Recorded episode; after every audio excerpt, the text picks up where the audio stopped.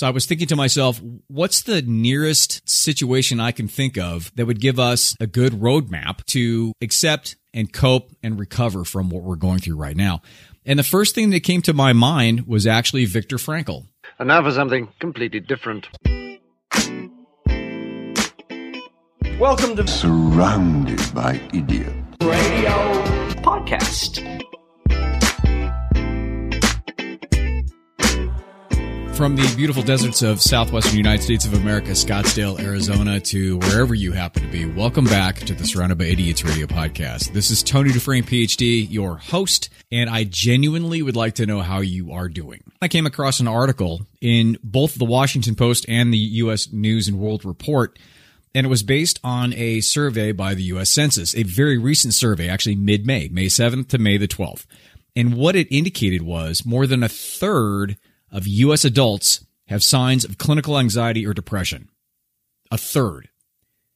Those answers provide a real time window into the country's collective mental health after three months of fear and isolation and soaring employment and continuing uncertainty about the future. And it's not just this country. I think this is indicative of the world in total. And included with this study was a breakdown of how it's impacted people based upon their income levels.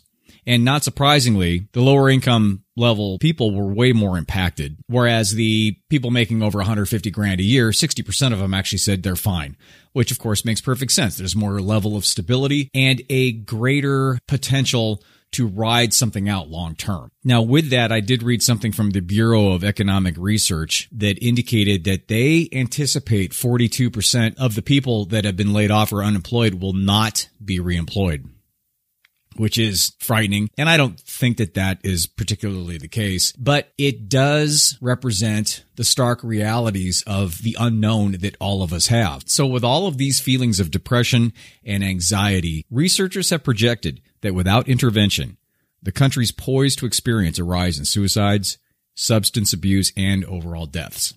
And the most difficult part about this situation is it's totally different from something like a nodal event that we usually experience, like 9-11 or a tornado or a tsunami. Because those situations happened and then they ended and then there was an aftermath and we could deal with it at that time. Whereas this current situation, we still don't really understand it to the point where we can control it. And to pile on that, there are so many different ways that people are thinking about this and so many different priorities that are going on at the same time. It's not helping us come together to unify as a team to work towards a common goal. Now, not surprisingly, the government doesn't recognize the importance of funding the mental health services. Congress appropriated trillions of dollars in those emergency funds, but almost none of it has gone towards mental health programs and clinics. And again, like I had indicated, it's not just the United States. And I, am sure where you're at, you have seen some level of this. I found a recent article in the UK version of HuffPost and it was called Where Has My Motivation Gone and How on Earth Do I Get It Back? So I thought I have to read that one, right? And there was a psychotherapist quoted in the story, and her name was Lucy Beresford. And she said that there was in the UK, there was a definite shift two weeks ago among her clients. And the collective dip in motivation became way more apparent after Boris Johnson's announcement of the gradual easing of lockdown restrictions.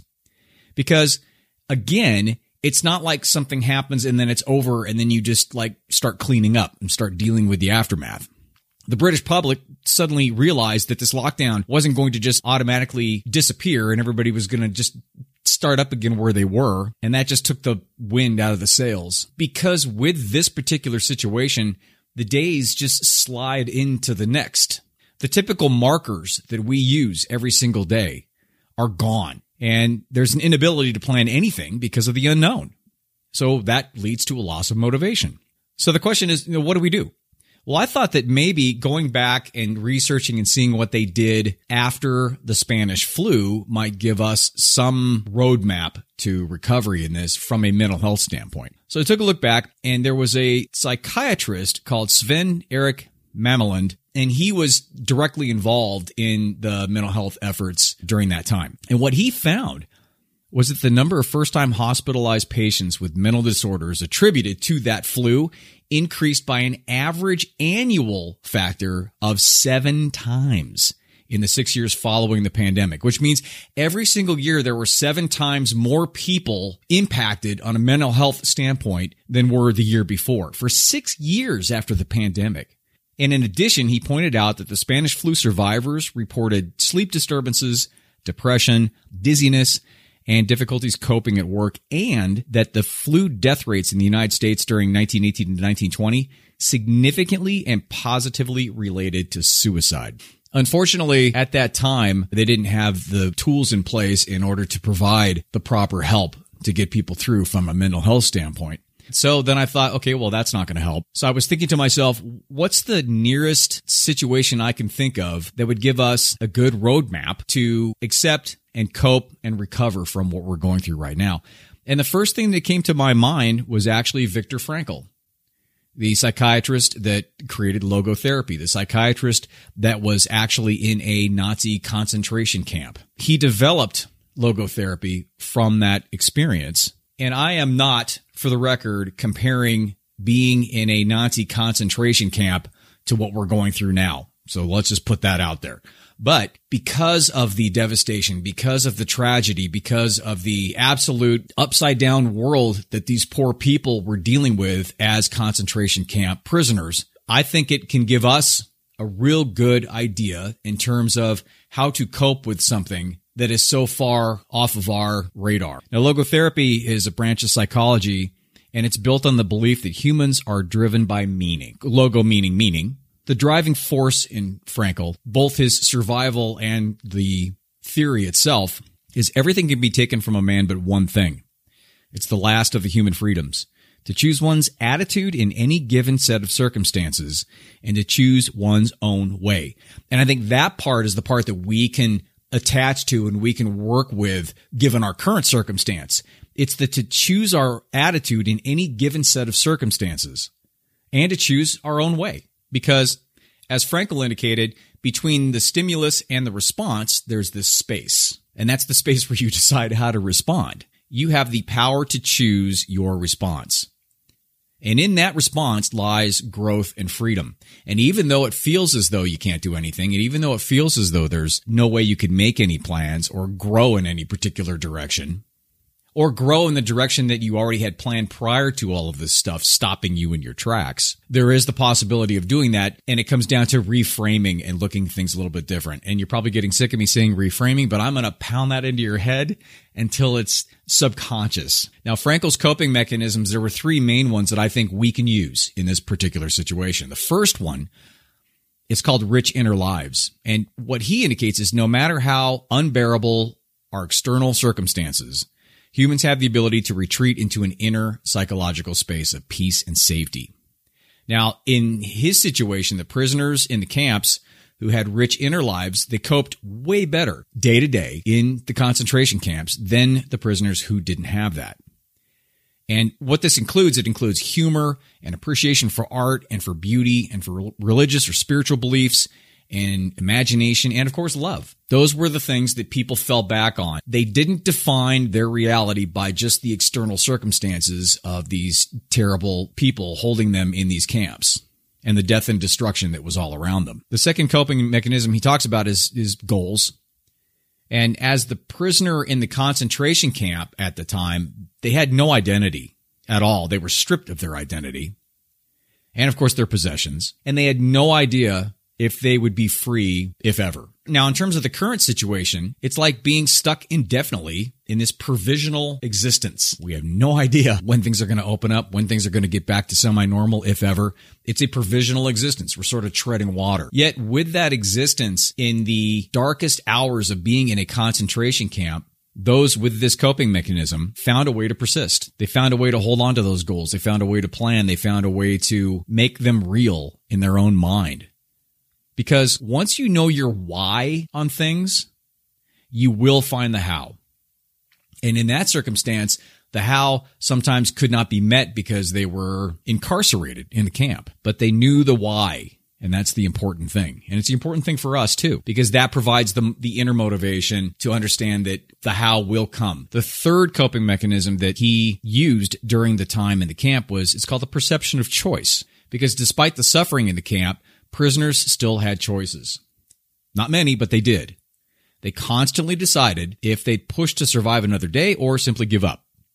Now, they chose whether to let the camp degrade them to an animal or stay true to their human values and their sense of self. That's the choice that you have and I have outside of the terrible concentration camp. But you and I have the, the power of choice to refocus and to not let this particular abnormal situation define us and where we're going on our next step. Because their daily choices, including how they chose to interpret their situation and respond to them, defined who they were as a person. And that we can use. Again, you may feel beaten down a little bit. This 34% of people do.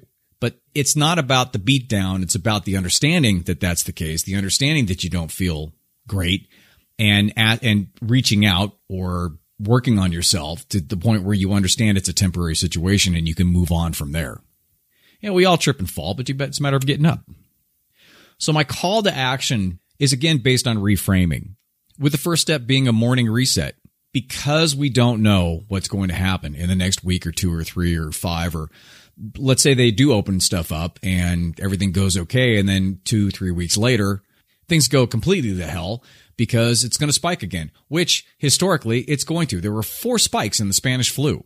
The second spike was in August and that was the worst one. And it's because everybody got lackadaisical. Everybody got frustrated and impatient and they, and they opened up too soon. And that's exactly what's happening right now. So expect some level of that to happen. Now with that, every morning getting up, understanding you've got a morning reset. What is in front of you that day? And what's the step that can build you towards where you're going in the context of where you're at now? You can't go into work or you don't have a job or you're not going to school or you've got two kids you have to take care of. What is it that you can do to, to modify and continue to make your life easier? Because everything is about adaptation and it's just, a, it's a new gig. You know, when you're dropped into a new job, do you expect just to know everything and to be fluent within that system and to be super efficient? Of course not. So this is the same thing. You get dropped into this situation where you had no idea you would ever be dropped in. And it's a matter of adaptation. So remember, first step is the morning reset and it's based on what you know right then and there. It's not based on speculation. It's not based on your anxiety in terms of things will never happen. It's not based on forecasts that things will open up or they won't open up. It's based on what you know, what's in front of you that day. The second step is to develop an action plan based on that knowledge. The third and the last call to action on this is called the tribe touch. I mean, we can do this alone but it's a lot more difficult. We're all in this together and make sure you do at least one tribe touch. And I talked about this, I think uh, last week or the week before in regards to taking that 20 minutes and uh, just calling somebody that you were emailing somebody that you haven't uh, emailed in a while. It makes a huge difference. And it's important for people to know that we're all in this together. Number one, morning reset based upon what you know. Second step is developing an action plan based on that information. And the third thing is to reach out and touch your tribe. Hope things are great. I hope that helped. Uh, if there's any questions or concerns, if you have anything having to do with this or anxiety or depression, send me an email. We can chat back and forth. It's Tony at javabud.com. You can go to the website, javabud.com. I also have the YouTube channel up. If you guys are watching, thank you. And Alexa Flash Briefings. If you want to copy the book, shoot me an email, Tony at javabud.com. I hope things are great. Take care of yourself and take care of your people. And we'll talk soon. Pretend I don't want to be alone. I'm calling all